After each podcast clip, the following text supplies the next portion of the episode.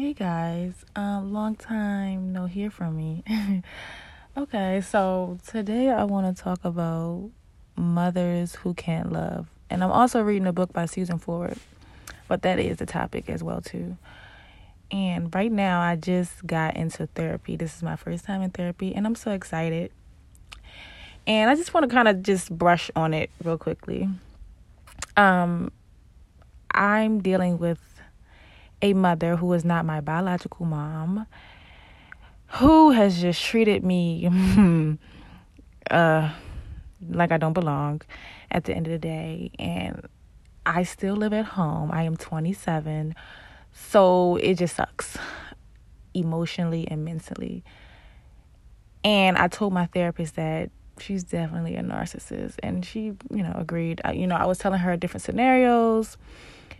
And I just feel like as black people, we need to be honest with ourselves when it comes to these type of things, these dynamics that are in our households. We need to deal with them.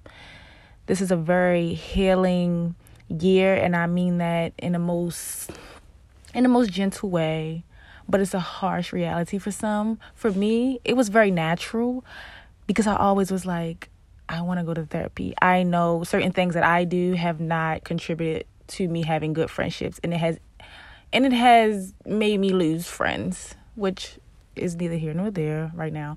But yeah, I've learned my lessons when it comes to that, and that cycle is over. So now we're going to heal.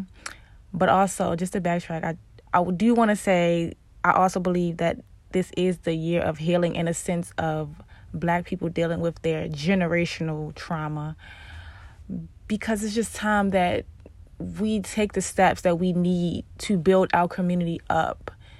It may be a small step, it may be a big step, but as long as you're taking that first step, you know what I'm saying? Do what you need to do, do what you feel called to. And I felt called to these things. And it was kind of scary at first to go to therapy, but you know, hey.